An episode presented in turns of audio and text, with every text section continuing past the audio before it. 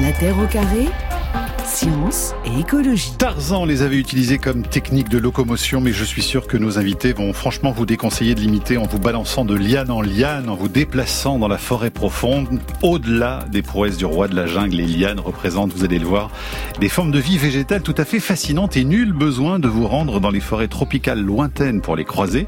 Il suffit d'admirer d'ailleurs en ce moment les glycines en fleurs pour se convaincre de la beauté mystérieuse de ces plantes. Les lianes font l'objet aujourd'hui d'un livre, c'est passionnant et nous avions envie de vous en faire profiter en invitant ces deux autrices, Annick Schnitzler, Lenoble et Claire Arnold, qui ont parcouru le monde pour mieux les comprendre. Céliane, bonjour à vous deux.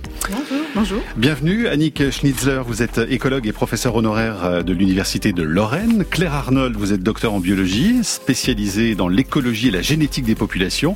Éloge d'Eliane, un monde méconnu, c'est donc cet ouvrage que vous publiez ensemble chez Actes Sud et qui nous raconte mille et une facettes de ces végétaux. On va découvrir avec vous que les lianes sont partout autour de nous, qu'elles font partie de notre quotidien, qu'elles ont des stratégies de vie et des relations tout à fait particulières avec la forêt. Et nous verrons aussi pourquoi ce sont des plantes qui sont très persécutées. On attend bien sûr les questions, les messages sur la page de la Terre au carré, les réseaux sociaux et l'appli France Inter avec les notes vocales. Dites-nous vous aussi ce que les lianes évoquent pour vous. Camille Cronier, bonjour. Bonjour Mathieu, bonjour tout le monde. On passe au vert à 14h30. J'ai passé une soirée hier, soirée avec les militants d'Emmanuel Macron d'un côté et soirée avec les militants de Marine Le Pen de l'autre pour parler écologie avec chacun d'entre eux. Et puis l'émission est toute cette semaine dans son format normal puisqu'il n'y a pas de campagne pour la présidentielle. Voilà donc pour le sommaire de cette Terre au carré réalisée par Valérie Ayestara et préparée par Chantal Le Montagnier avec à la technique aujourd'hui Sybille Clamins. Mathieu Vidard. La Terre au carré. Sur France Inter.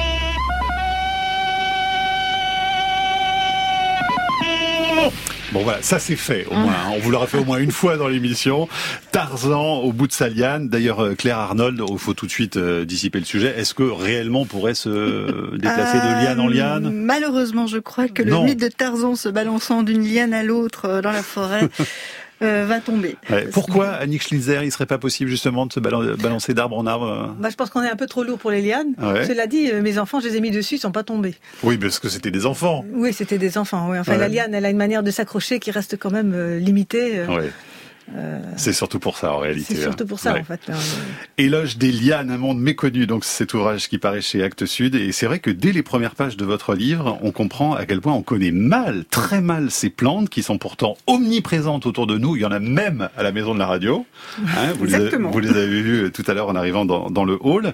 C'est ce que vous aviez envie de partager finalement, cette euh, méconnaissance de ce monde? Bah oui, on, on voulait un petit peu aussi rendre ce monde-là accessible à tout le monde, en le, le rendant le plus simple possible, et en prenant le temps aussi d'aller plus en détail dans dans un livre, parce que généralement les publications sont très ciblées, sont Ouais. très spécifiques, très scientifiques, et on voulait, voulait ouvrir un petit peu ça euh, au grand Ouais. public. Annick Schnitzler, comment est-ce qu'on devient spécialiste des lianes? Ça fait plus de 20 ans que vous travaillez toutes les deux ensemble. Vous dites d'ailleurs dans le livre avec les points, ça a été complémentaire pour vous hein, de croiser vos, vos travaux. Qu'est-ce qui vous plaît, vous, euh, chez les bah, lianes? la première fois que j'ai vraiment vu les lianes, c'était pour ma thèse, donc ça fait plus de 20 ans. Ouais. Et euh, c'est en parcourant les forêts alluviales du Rhin. Euh, Claire a fait les celles du Danube. Les forêts alluviales, ce sont celles qui sont inondées par les fleuves. Et là-dedans, comme la canopée est très ouverte et que le milieu est fertile, les lianes, c'est l'autoroute royale pour les lianes. Et la prochaine fois, que, la pre- première fois que je suis rentrée dans cette forêt, j'ai été éblouie. C'est vrai. Je me souviens, j'étais avec mon fils Manu et il s'est balancé justement sur des lianes. Ah ben voilà, Et, euh, il a fait son Tarzan. Il a fait son Tarzan, mais il, il avait que 8 ans. Et euh, je veux dire, ces draperies qui tombaient de partout, on savait pas d'où elles allaient, ça m'a vraiment fasciné. Ouais. Et à partir de là, on a dé- j'ai débuté une étude sur les lianes, mais pas que. Euh, en tout cas, ça a fait beaucoup partie de ma vie. Ouais. C'est comme ça que j'ai rencontré d'ailleurs Claire, euh, qui a fait un parcours euh, parallèle à moi. Ouais. Et Claire Quelques années Arnold, plus tard. il y a assez peu de spécialistes de la question finalement? Il y a assez peu euh, dans le monde de spécialistes Ouais. sur la question parce que les lianes, c'est en zone tropicale, c'est souvent euh, les plantes qu'on essaie d'éviter parce qu'elles sont très très complexes, on les voit partir partout, Ouais. c'est difficile à étudier. Euh, nous, on a quelque part un peu l'avantage d'avoir commencé dans les zones plutôt tempérées. Moi, au travers de la vigne sauvage, venant d'un pays viticole, tout d'un coup, je me suis rendu compte que l'ancêtre de cette plante vivait dans les zones infestées de moustiques, avec des inondations deux à trois fois par année. Et elle montait jusqu'à 30 mètres sur les arbres. Donc euh, voilà, on est rentré par le milieu tempéré qui est un peu plus simple, et après on s'est tourné vers le milieu tropical. Mais il y a des grands spécialistes des lianes aussi, eux-mêmes en France. Francis Allais, par exemple, hein, qui est un des grands spécialistes quand même sur cette question. Oui, Francis Allais a écrit. Ah d'ailleurs, il y a beaucoup de dessins de lui dans le livre, mais il y en a aussi d'autres, notamment je voulais citer Guy Cabayet, qui est donc aussi de la même université de Montpellier et qui a fait un travail phénoménal dans les zones tropicales, et qui m'a d'ailleurs donné un, beau profil. Donc il y a des spécialistes en France, et il y en a d'autres encore qui continuent actuellement dans les universités, notamment au sud. Mais si vous voulez, nous, on a, on a essayé de démocratiser l'idée de la liane. C'est ça. Et vous avez eu raison de le faire parce que elles sont là tout autour de nous. On va le découvrir au fil de l'émission. Vous parlez de la vigne d'ailleurs. La vigne, mhm. c'est une liane. La vigne, c'est une liane, oui. Et on s'en rend compte. Euh, quand elle part un petit peu, quand on la laisse aller un peu où elle veut, elle fait jusqu'à 5 mètres de, longueur de sarment. Et finalement, je crois qu'il faut vraiment euh, admirer le, on doit admirer le travail du viticulteur qui arrive à en faire franchement un bonsaï parce que pour qu'elle produise plutôt dans le raisin que dans des feuilles et des sarments. Et alors, c'est quoi la définition précise d'une liane, Claire Arnold une liane, nous, enfin, on a dû prendre une définition. Il y a plusieurs définitions de la liane. Ce qui est actuellement plutôt reconnu, c'est que la plante, elle reste toujours implantée au sol. Elle est implantée au sol et elle part de ce sol, soit elle rampe, soit elle grimpe. Elle peut refaire, enfin, faire des réitéras, c'est-à-dire se réimplanter dans le sol, mais elle est ancrée toute sa vie ou en tout cas une grande partie de sa vie. Donc ça élimine quelque part euh, les épiphytes, euh, c'est-à-dire ces plantes qui vivent sur les arbres, ou bien les hémiépiphytes qui grimpent euh, le long des troncs depuis le sol et qui à un moment donné se partent de ce sol. Mais il y a quand même une sorte de notion de, de, corde dedans, parce que je veux dire, une plante qui part du sol, on pourrait se dire, un rosier, ça peut être une liane, par exemple. Donc, euh, Mais le rosier est une liane. Ah, le, rosier est une liane. Le rosier est une liane. la, deuxième, c'est effectivement la, la, stratégie de la liane, c'est de favoriser finalement le feuillage et d'économiser sur la fabrication du bois ou du soutien. C'est-à-dire que l'idée du tronc, justement, c'est de se débarrasser du tronc et de développer des feuilles, par exemple. Ça. Alors donc, elle optimise la photosynthèse et limite euh, l'obligation d'être de, pousser tout droit contre la gravité. Et euh, ce qui est important, c'est aussi toute la partie souterraine de la, liane qu'on ne voit pas, mais qui peuvent s'enterrer jusqu'à 10 mètres de profondeur, chercher de l'eau. Les lianes ont besoin d'eau, et ça, on ne voit pas.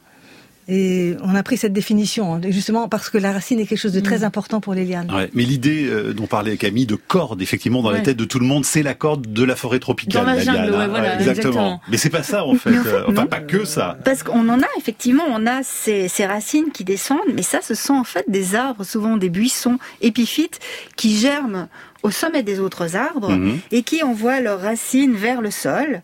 Et finalement, ils finissent par toucher le sol, mais ça prend quelques années et c'est à ces lianes-là qu'on peut se balancer.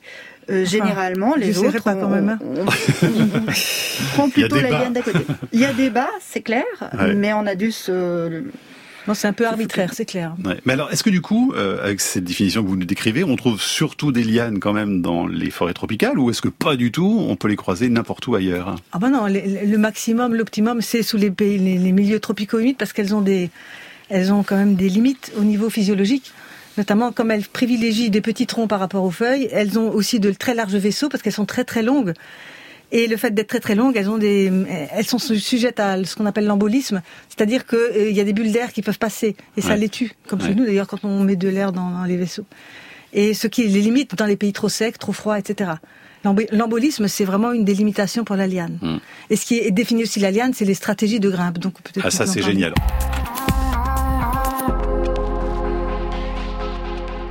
Il y a beaucoup plus de molécules actives dans les lianes que dans les arbres c'est des plantes médicinales de premier plan.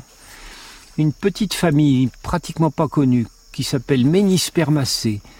C'est une famille de lianes, elles sont toutes médicinales. Comme si le fait d'être liane ouvrait des possibilités sur le plan biochimique. Justement, elles font l'économie d'un tronc, donc elles ont de l'énergie en, trop. Si j'avais un truc à lancer, je ferais une vaste campagne de recherche sur les lianes de canopée, mais il faudrait aller les étudier là-haut.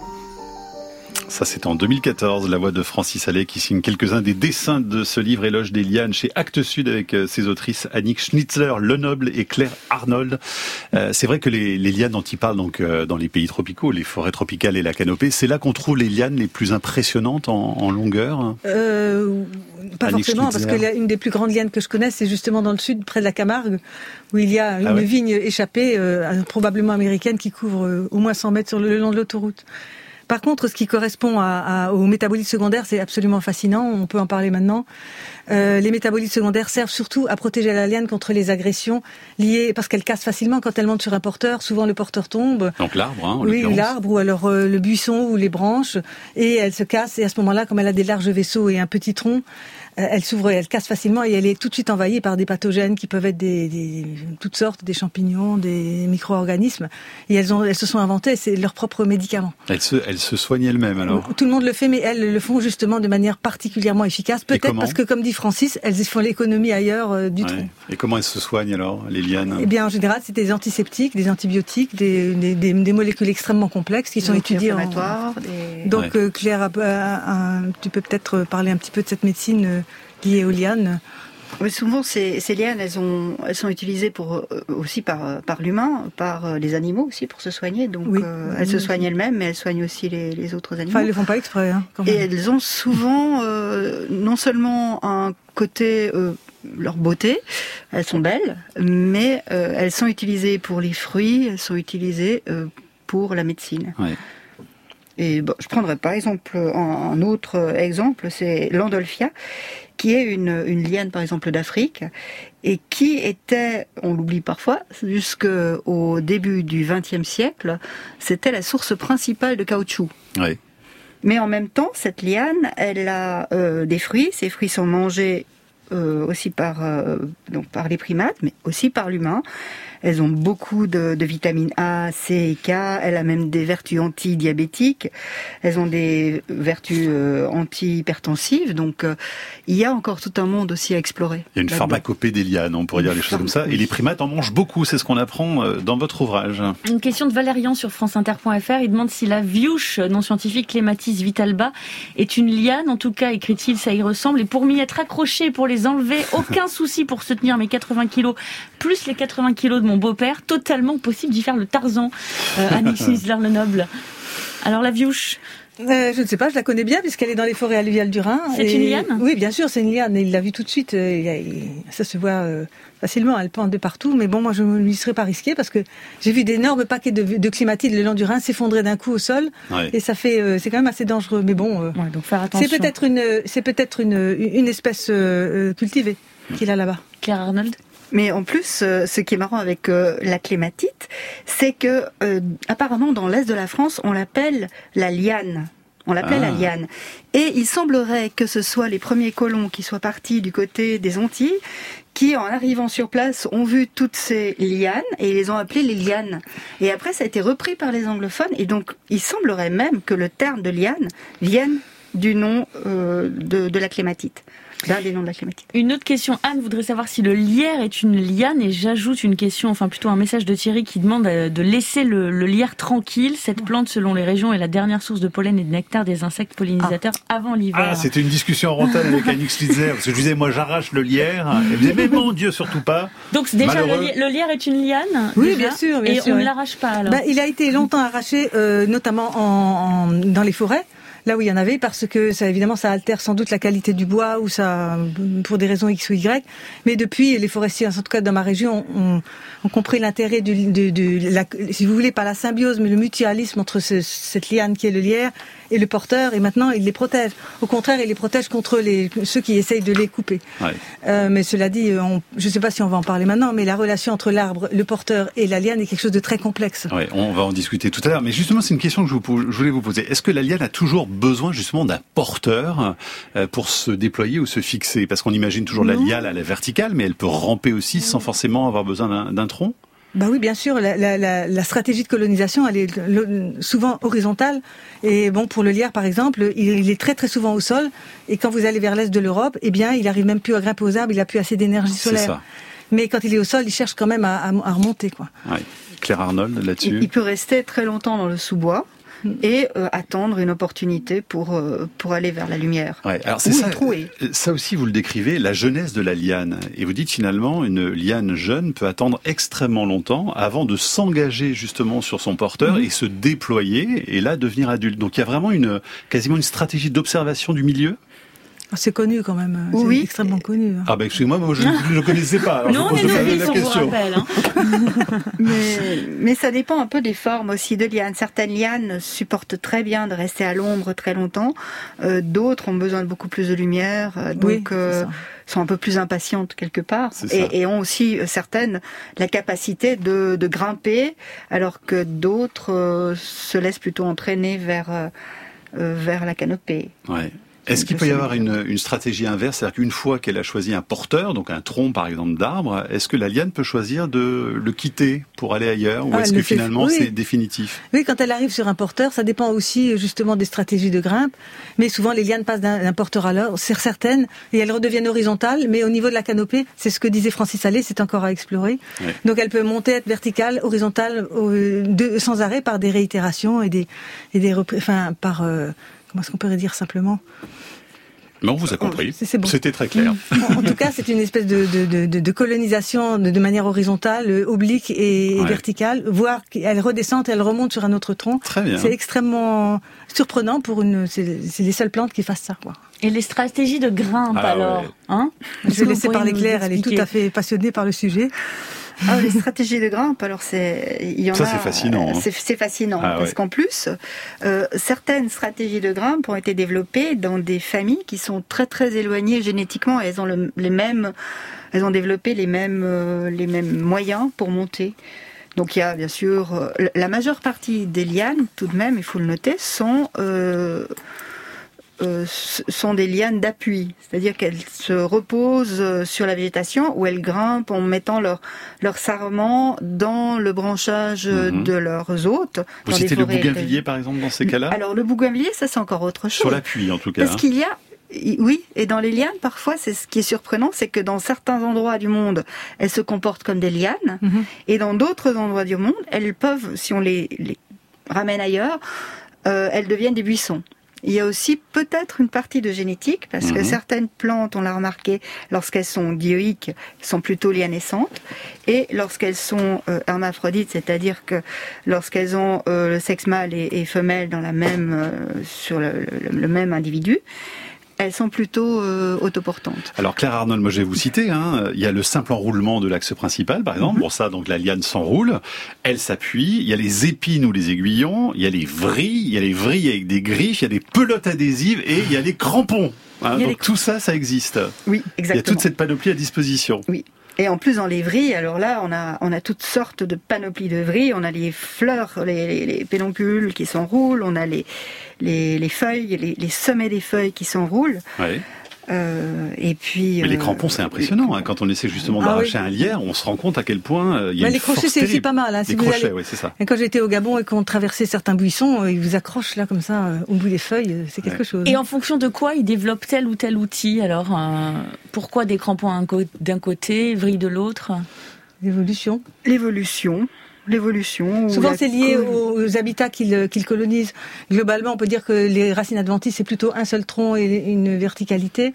Euh, les vrilles, c'est plutôt de manière latérale, mais c'est Ouais. très Mais- discutable. ce que Et dis. l'enroulement, par exemple, ça peut être très lâche, ou au contraire, ça peut carrément Ouais. étrangler l'arbre. Donc il y a, il y a Euh, différentes façons. Attendez, là, vous aussi. tombez dans du négatif. Attention. Ah bah il y en a dans votre livre du négatif. Oui, oui, mais pas l'enroulement. Mais l'enroulement, toutes les lianes s'enroulent, en fait, plus ou moins, Ouais. parce qu'elles sont, elles ont des axes souples, plus ou moins, comme vous dites. Et puis Ouais. le roulement, il varie aussi. euh, on trouve par exemple dans les forêts vraiment matures où il y a des grands arbres, l'enroulement n'est pas capable de se faire Ouais, autour d'un gros tronc. Mm. Donc c'est plutôt des forêts avec des axes très fins. Et euh, cet enroulement d'ailleurs a été étudié déjà depuis depuis très longtemps. Même euh, même Darwin s'y était intéressé. Ouais. Et puis, euh, ça amène à des choses très pratiques. Euh, dans, ne fût-ce que pour euh, le diamètre des fils euh, pour, euh, pour le houblon, pour cultiver le houblon, Ouais. eh bien, ça permet une récolte. Parfois, on achète juste des tuteurs pour le jardin, pour, pour planter des petits pois. Ben, ce tuteur, il a un diamètre qui permet à la, à la plante de s'enrouler et qui est calculé pour que euh, on puisse facilement euh, récolter les, ça. les fruits.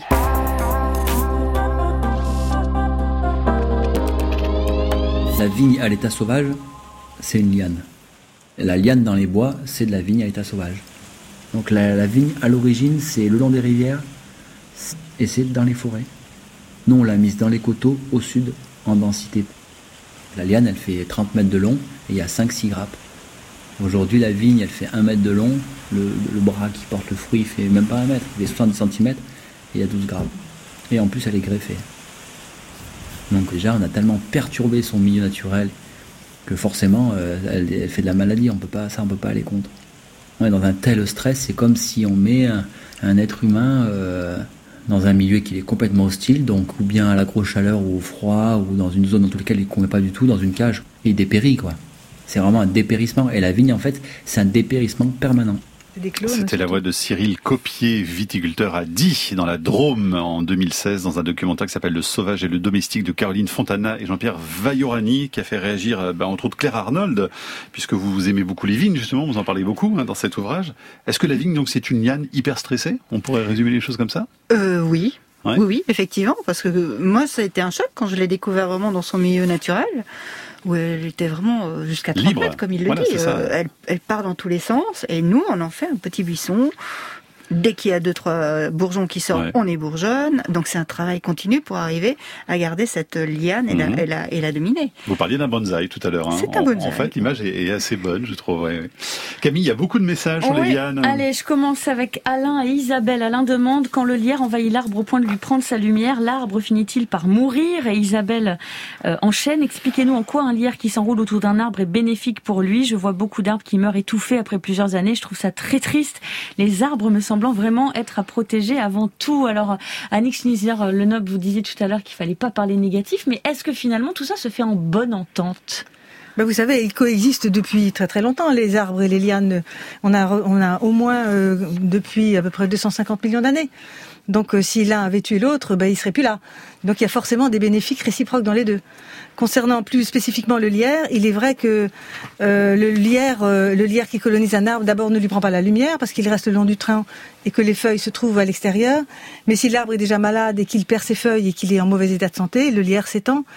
Euh, mais globalement, les côtés, euh, si on peut commencer par les côtés négatifs, un arbre isolé couvert d'un lierre qui est déjà pas en bonne santé, il tombera plus vite. On a fait une étude dans les forêts du Rhin avec des arbres à lierre et des arbres sans lierre. On a constaté que les arbres avec des lierres tombaient un peu plus que les autres. Et le lierre meurt avec l'arbre. Donc je vois pas l'intérêt qu'a le lierre à, à supprimer les porteurs. Vous dites les lianes sont les formes de vie végétales les plus persécutées au monde en raison de cette mauvaise réputation, Oui, justement. c'est hein, sûr. Mais je voulais dire que la, fa- la- pour répondre à ce à cet auditeur, c'est que en fait le lierre, on a aussi prouvé que le lierre apportait beaucoup à son porteur, notamment avec une, une litière qui est extrêmement riche en éléments minéraux et que l'arbre récupère après. On retrouve les éléments minéraux de- du lierre dans l'arbre, dans la sève et dans les feuilles. Donc il y a vraiment une coexistence entre les deux. Hmm. Mais il faut dire que dans un sens comme dans l'autre, dans des, dans des situations un peu stressantes, ça peut être le lierre qui gagne ou l'arbre qui gagne. Moi, si j'ai un lierre dans mon jardin, ah bah, je le couperai jamais. Hein, Bah ça, bon. on a compris. Hein. Je me suis fait engueuler tout Il à s'est l'heure. fait Oh, engueuler, là Mathieu, oh. Il, a- il ramène des oiseaux, il nourrit les grives, euh, et l'arbre n'a qu'à bien se tenir. Ou Ah alors bah, il faut je vais avoir soigner une l'arbre. autre attitude grâce à vous. Je, regarderai plus Bon, lianes de la même manière. continue sur les, les- les questions négatives. Après, promis, il y en a d'autres qui sont beaucoup moins négatives. Mais Nicolas, qui nous écoute de Martinique, nous demande, euh, nous dit qu'il là-bas, ils ont des épiphytes jaunes qu'ils appellent spaghettis, collants et étouffants. Que faire demande-t-il. C'est pas le sujet. C'est les cuscutes. Quoi, c'est pas des lianes Non, les épiphytes, c'est pas des lianes. C'est les, c'est les cuscutes, je présume. Pas forcément. hein. Il faut qu'il y a c'est- des Ah, bases, c'est pas il y a des des lianes. Là, il y a, il y a vidéo de l'arbitre. Non, Donc, mais euh, les épiphytes, c'est pas ce qu'on a étudié. Donc ça, ce serait plutôt des épiphytes. C'est oui. Bah, Donc il dit, c'est- on les appelle Ou spaghettis. Donc, bah, désolé, Ou Nicolas, alors c'est du gui, mais dans ce cas-là, il y a pas de euh, gui là-bas. Nicolas, on vous refera une émission rien que pour vous sur les épiphytes. Vous inquiétez pas. Jean-Paul, lui, voudrait savoir si certains légumes peuvent être considérés comme des lianes. Par exemple, dit-il, les courgettes, les légumes grimpants. Et quels sont les, les autres légumes des lianes Alors, Claire Arnold. Ah bah là, on peut partir euh, sur un menu. On y Allez. va? Allez, on Ouais. y va sur un menu. Alors, déjà, euh, au niveau des boissons, on va peut-être prendre euh, soit un verre de vin ou un verre de bière. Si Donc on prend la un verre de vigne. vin, on a la vigne. Si on prend la bière, on a Le le, houblon. Si on n'aime pas les boissons alcoolisées, on peut prendre euh, un jus de fruits de la passion, par exemple. Et donc, Ou de kiwi. euh, ou de kiwi. Exactement, le kiwi, c'était effectivement aussi une liane. Après, euh, bon, Légumes. Au niveau des légumes, alors déjà la tomate, parfois on a tendance à l'oublier parce qu'au fait aussi la tomate, on la voit plutôt sous forme de buisson, mais à la base c'est une liane. Les courgettes, alors, il demande, Jean-Paul. Alors euh, les courgettes euh, aussi, Ah bon euh, Les cucurbitacées. C'est toutes les, quasiment toutes les cucurbitacées. D'ailleurs, on voit, elles ont des petites vrilles. D'ailleurs, c'est vrai qu'elles vont plus souvent le long du, du, sol, mais même la pastèque, on a le concombre, le du concombre, exactement, les cornichons. On a euh, les courges, petite soupe de courges, c'est sympa. Et, puis, euh... surtout, on les assaisonne. Et on les assaisonne avec quelque chose qu'on utilise tous les jours. Donc, on mange de la liane, en tout cas tous les jours. C'est le poivre. Le poivre est une liane, le poivre noir. Ah ben, à propos de poivre, tiens, on a euh, Jean-Paul, un autre Jean-Paul qui nous écoute de Madagascar et qui nous demande de parler de la vanille, là, cette Ouais. fois. Oui, là, on a. C'est une liane? Oui, bien sûr, c'est une liane qui a une grande histoire puisque elle a été exportée dans le monde entier et puis euh, là où on l'a exportée, on n'a pas ramené en même temps le pollinisateur, donc c'est l'homme qui la pollinise elle-même. Euh, mais la- effectivement, la vanille est une, une liane extrêmement connue. Elle est, en fait, Elle, est- elle est tellement cultivée que, ouais, moi j'en ai vu à l'état sauvage, mais on la trouve beaucoup à l'état cultivé. Mm. Est-ce que ça pousse vite d'ailleurs une liane? Parce qu'on a le sentiment justement que dès qu'on les laisse en liberté, ça envahit absolument tout. Il y a, il y a une rapidité dans la croissance Oui, ou pas? Globalement, elles ont un très grand dynamisme. C'est ce qu'on disait avant. Dès, Ouais. dès qu'elles ont la lumière, l'espace et surtout les éléments minéraux et l'eau, elles, elles- elles ont le dynamisme le plus élevé, je pense, de toutes les plantes, de manière absolument fascinante, notamment dans les pays tropicaux. Et Donc ça, on a- ça peut donner quoi alors par exemple Bah, ça Dans le les sol. exemples les plus impressionnants euh, Bah, celui que j'ai connu le plus impressionnant, c'est celui-là que j'ai vu au Vietnam, où j'ai passé dans un- une partie avec des milliers d'hectares euh, sinistrés par l'agent oran- orange, où il n'y avait que des hippomées. Donc on pouvait pas cultiver à cause du sol toxique. Je sais pas, on m'a c'était un Vietnamien qui a dit regardez, on peut rien faire. Et c'était des vallées entières couvertes de, je pense, des hippomées, peut-être autre chose. Donc les lianes aiment l'agent orange, voilà Bah, ce que vous si dites vous voulez, elles, elles sont capables de supporter des, toxines, des toxicités fortes. Et je suis aussi aussi allée du côté bélarus de euh, à Tchernobyl, mais du côté bélarus, et j'ai vu des maisons croulant sous les houblons ensauvagés, alors que on penserait pas. Bon, il y a d'autres choses. Hein. Il y a beaucoup de vie dans les milieux contaminés par le nucléaire, mais euh, les lianes sont particulièrement présentes aussi. Une a- grosse capacité d'adaptation. oui, c'est ça. Mais je sais pas combien de temps elles vivent dans ce cas-là. On sait rien, en fait. Je veux pas dire que maintenant, euh, pas- n'allez surtout pas croire que je suis pour le nucléaire pour les lianes. J'ai pas dit ça. J'ai dit simplement que j'étais frappée par le dynamisme dans des situations où, où peut-être d'autres Mais espèces est-ce est-ce que ça pourrait dépolluer des, des sols particulièrement justement Il faut pas euh, faire du toxiques nucléaire, ou pas c'est du tout. Non, non, non, mais hors de, hormis la question du nucléaire, mais je sais que par endroits on cherche justement à utiliser des plantes pour dépolluer Je les pense sols. qu'il y a mieux avec des, des, grands, des espèces avec des gros rhizomes comme la renouée ou des choses comme ça. C'est plus efficace, je pense. Mais qu'est-ce qu'on fait des rhizomes après parce que les, les- les produits Ouais. sont là? J'ai pas la réponse. hein. Par contre, c'est un bon puits de carbone la liane aussi, hein, dans la forêt. Peut-être. Vous oui. dites que c'est un rôle euh, Oui, qui n'est ça, pas négligeable. ça, on hein. l'a beaucoup étudié avec Claire, donc en Martinique. euh, Ouais. Tu peux en parler un petit peu euh, du rôle de pansement de la forêt. Oui, euh. parce que justement, les lianes, on s'est rendu compte et, et on se rend compte actuellement, et c'est pour ça que les recherches re- redémarrent un petit peu sur les lianes, c'est qu'elles ont tendance à couvrir euh, et à s'épandre, euh, et notamment dans, dans toutes les zones qui sont ouvertes, dans les friches, euh, et, euh, en Martinique, ce qu'on a observé, c'est que justement, on a eu l'occasion d'aller avant le passage de le- de et on était dans une forêt euh, tout à fait classique, où, il y avait des grosses lianes, quelques grosses lianes, et juste après est venu l'ouragan, et là, ça a été une explosion. On nous a rappelé, on dit, qu'est-ce qui se passe? Il y a des lianes partout. Et en six mois, elles ont colonisé tout. Et on est arrivé à cette, euh, à cette idée que les lianes sont vraiment un peu le pansement de la forêt. Elles vont tapisser toutes les zones ouvertes, les clairières. Lorsqu'un arbre tombe, il y a une sorte de, de rideau de lianes qui va se faire, qui va protéger quelque part le sol, qui va éviter aussi euh, l'érosion du sol, qui va empêcher euh, une trop grande intensité lumineuse, qui va empêcher le vent de pénétrer dans le sous-bois et de, et de, de détériorer le sous-bois des forêts. Le Et donc- pansement de la forêt. Pour moi, c'est un pansement Ah ouais. de la forêt. Et finalement, où est-ce qu'on ne trouve pas de lianes? Je, je voulais juste ajouter Ah. quelque chose à propos de cette histoire de pansement. J'ai fait un, on voyage beaucoup Claire et moi, et j'ai fait un voyage il y a quelques années, notamment avec mon frère Patrick Lenoble qui a illustré le livre et qui a pris de très belles photos justement de de, de la forêt de Bornéo où on était à Deramacote. Et on voit très bien que là, c'est pas les tempêtes qui ont décimé la forêt, mais des coupes forestières intensives. Euh, et là, on voit tout de suite que la forêt, on le voit de loin que dès qu'il y a des coupes forestières intensives, il y a une espèce de rideau continu. C'est vrai. Il l'a très bien montré dans, dans, dans certaines photogra- euh, photographies du livre où on voit des espèces de, de- d'aspects fantomatiques de la forêt tropicale euh, qui sont liés donc euh, à cette ouverture excessive et ce pansement. Donc euh, ces illustrations sont assez difficiles à faire. Je l'ai vu aussi en Guyane. euh, euh, il y a même des forêts de lianes qui se mettent après un certain nombre de coupes. Donc euh, c'est- un, un rôle extrêmement important que ce rôle des pansements. Bon, je la refais. Et Oui. finalement, où est-ce qu'on ne trouve pas de lianes? Camille Cronier, deuxième. Bon, bah, dans les mangroves, Euh, le long dans les dunes, elles sont très rares. Tout ce qui est euh, accumulation de stress trop, imp- trop important, par exemple les dunes, vous avez à la fois euh, le salé, l'eau douce qui est rare, le vent qui dessèche, l'enfouissement par le sable, etc., etc. Les zones trop froides où, où l'embolisme joue à plein. Euh, La liane de l'Antarctique, on l'a pas encore trouvée alors. si, si, Alors, alors, si. en Patagonie, on en a. je suis allée en Antarctique euh, et j'ai passé le bateau pour aller jusqu'en Antarctique et en passant, j'ai vu donc que les dernières lianes sur le dernier morceau de rocher avant d'arriver en Antarctique, il y a Ah une oui, liane. avant l'Antarctique, vous dit. Attention, hein, soyons précis, Madame Schnitzer.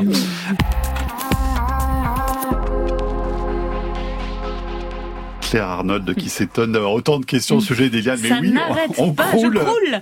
Sur franceinter.fr, sur la page de la télé il y a plein d'auditeurs qui s'intéressent aux D'ailleurs, lianes. il y a. Eric qui répond à notre auditeur de Martinique tout à l'heure. Il fait certainement allusion, dit-il, à Cuscuta americana, Ah. localement appelé le vermicelle. Ça vous particulièrement Oui, on ça vous parle Oui, Ouais. mais on les a Bon. exclus de la, de, de, de la. Bon, elle est de toujours pas dans les lianes. lianes. Ok. Euh, Luc, lui, voudrait savoir si le liseron, quand il monte, tourne toujours dans le même sens, et ce, quel que soit l'hémisphère où il se trouve. On n'en sait rien. Bon. Je ne sais pas. Il faut continuer les recherches. Voilà. Voilà. On n'a pas fini notre menu tout à l'heure, Claire Arnaud. Allez, en quelques mots, il nous manquait quand même quelques Alors, il ingrédients. nous là. manquait euh, la patate douce, C'est de la il nous manquait le melon, euh, la framboise, et on oublie euh, toutes les ronces, hein, framboise, mûre, euh, Mûrier, euh, sauvage. mûrier, ouais. et puis, euh, qu'est-ce qu'il y avait encore Le manioc, manioc, le manioc, Voilà, tout ça, Et les c'est de la haricots liane. et les haricots. Ouais. Et oui. Haricots, donc euh, par exemple, on connaît très bien ce- cette histoire de Jack et le haricot magique. Donc il y a une forme euh, très. Vous dites éloge des lianes, vous dites parfois elles sont mal vues, mais pas que, euh, visiblement. Non, pas que. D'ailleurs, Francis Allais pas trop d'accord avec nos idées. Lui, il dit, trouve, il trouve que les lianes, on les aime bien. Et moi, je, je crois qu'il voit pas tout là. Il voit pas les gens qui luttent contre les lières. Ah Oui, c'est ça. Mais Mais parce qu'on coup- sait pas que ce sont des lianes au fond. Oui, hein. c'est ça. Mais il y a une symbolique quand même dans la liane, alors, euh, Claire Arnold. Euh, oui, effectivement. Alors, euh, bon, on les retrouve d'ailleurs. C'est souvent une source de. Enfin, dans les récits, c'est souvent euh, mystérieux. Ouais. Il y a le C'est la côté, euh, c'est hein. la jungle, l'aventure. Donc, on le retrouve par exemple dans Tintin. Tintin, euh, euh, donc euh, À l'oreille cassée, etc. l'oreille cassée, On euh, trouve dans Walt Oracle Disney rouge. aussi euh, une des séquences les plus magnifiques de La Belle au Bois dormant. C'est vrai. C'est euh, lorsque les ronces vont entourer le château. Il y a aussi une symbole de sexualité chez la liane, euh, mais dans d'autres cultures, notamment en Égypte. euh, Ah bon? Euh, oui, oui, au début, il y a, bah, le- le- l'enroulement, il y a un rapport aussi entre la liane et le serpent. On n'est pas très loin non plus dans, les, dans, dans- dans nos cultures proches. En tout cas, le symbole du sauvage. Ça, vraiment, la, la liane Oui. l'incarne assez bien. C'est Alors très- que bah, c'est là qu'on voit que le sauvage, il est tout autour de nous, hein, finalement. On en a une idée ouais. très romantisée, mais Absolument, ouais. Oui, puis il y en a certaines qui sont quand même euh, des, des symboles des fleurs nationales. Hein. On a une gloriosia, par exemple, qui qui est la fleur nationale du Zimbabwe, qui est le lys de flamme. Il y a une autre Alors- au Chili aussi. C'est une, euh, une colchicacée, donc c'est quand même euh, elle a la colchicine. Hein, euh, Et c'est une plante non seulement médicinale, mais chez elle, elle est en voie de, disparition. On l'appelle le lys de flamme. Et c'est donc une, fleur comme ça, rouge, une sorte de lys rouge. Et elle a été introduite euh, dans beaucoup d'autres euh, îles, en Polynésie française notamment, ou dans les îles Cook. Et puis là, elle fait, elle se répand partout parce qu'elle a justement pas de prédateurs. Et puis euh, voilà, Ouais. ça devient des lianes envahissantes. Ou invasives, voilà. Ces lianes invasives qui sont invasives. souvent décrites comme telles. Est-ce que malgré tout, avec l'anthropisation, pardon, il y a une, il y a un déclin quand même de, de, Bah, certaines de lianes cette sont en diversité déclin. végétale? Bien sûr, notamment, on avait parlé de, euh, on, on a parlé très brièvement de, des lianes parasites qui sont parasitées, comme celle de la grande, euh, de, de, de la plus grande fleur du monde. Euh, mais euh, celle-là est en déclin, effectivement. Mais pas parce que la fleur euh, parasite la liane, mais parce qu'il y a déforestation autour. La vigne aussi sauvage est en déclin avec les maladies américaines qui sont arrivées il y a 150 ans. Mais il y en a d'autres aussi, notamment la liane de jade en Philippines. Il y a un certain nombre de lianes en voie de disparition à cause justement des activités humaines. Il y a aussi des lianes, au contraire, qui sont extrêmement invasives, comme la vigne marronne euh, sous les tropiques. Euh, Moi, j'ai vu des lierres invasifs en Patagonie. euh, vous avez toutes sortes de- d'échelles entre entre l'invasibilité et le déclin absolu. Euh, ça dépend des stratégies des lianes et, de leur réponse vis-à-vis de l'environnement actuel. Christian euh, est toujours sur le lierre, hein, sur franceinter.fr. Il écrit Convainquez-moi de ne pas couper un lierre qui s'attaque à un chêne. Mais le chêne, c'est se défendre tout seul. Il n'a pas besoin de quelqu'un pour. Et en plus, je vous, je vous rappelle que la liane entretient la croissance du, du chêne. À moins que ce chêne soit rabougri tout seul au milieu d'un endroit venteux, alors là, le lierre, s'il devient énorme, il peut le faire tomber. Donc foutez chêne, la un- paix à votre liane. Oui. Ouais. Et à votre chêne aussi, Christian. Laissez-le laissez -le gérer la Les- non, mais situation. peut-être laisser pousser d'autres arbres autour du chêne, il se défendra mieux. Ok. Claire Arnold, est-ce que euh, la vigne vierge, la vigne sauvage, pardon, sauvage, est-ce qu'on en trouve encore aujourd'hui finalement? Oui, Très peu. Et justement, ça c'est un peu euh, pourquoi le, on a utilisé, enfin on a fait un, un chapitre sur euh, sur la vigne parce que la vigne regroupe un peu tous les aspects des lianes. C'est Ouais. la plante euh, rare. C'est l'ancêtre de la, la plante cultivée, mais euh, elle est, elle est quasiment, elle a quasiment complètement disparu de, de l'Europe. Et euh, Au point d'être considérée comme en danger critique elle d'extinction, est hein, en c'est ça. danger hein. critique d'extinction, euh, non seulement parce que son milieu disparaît, mais aussi parce qu'il y a des plantes invasives.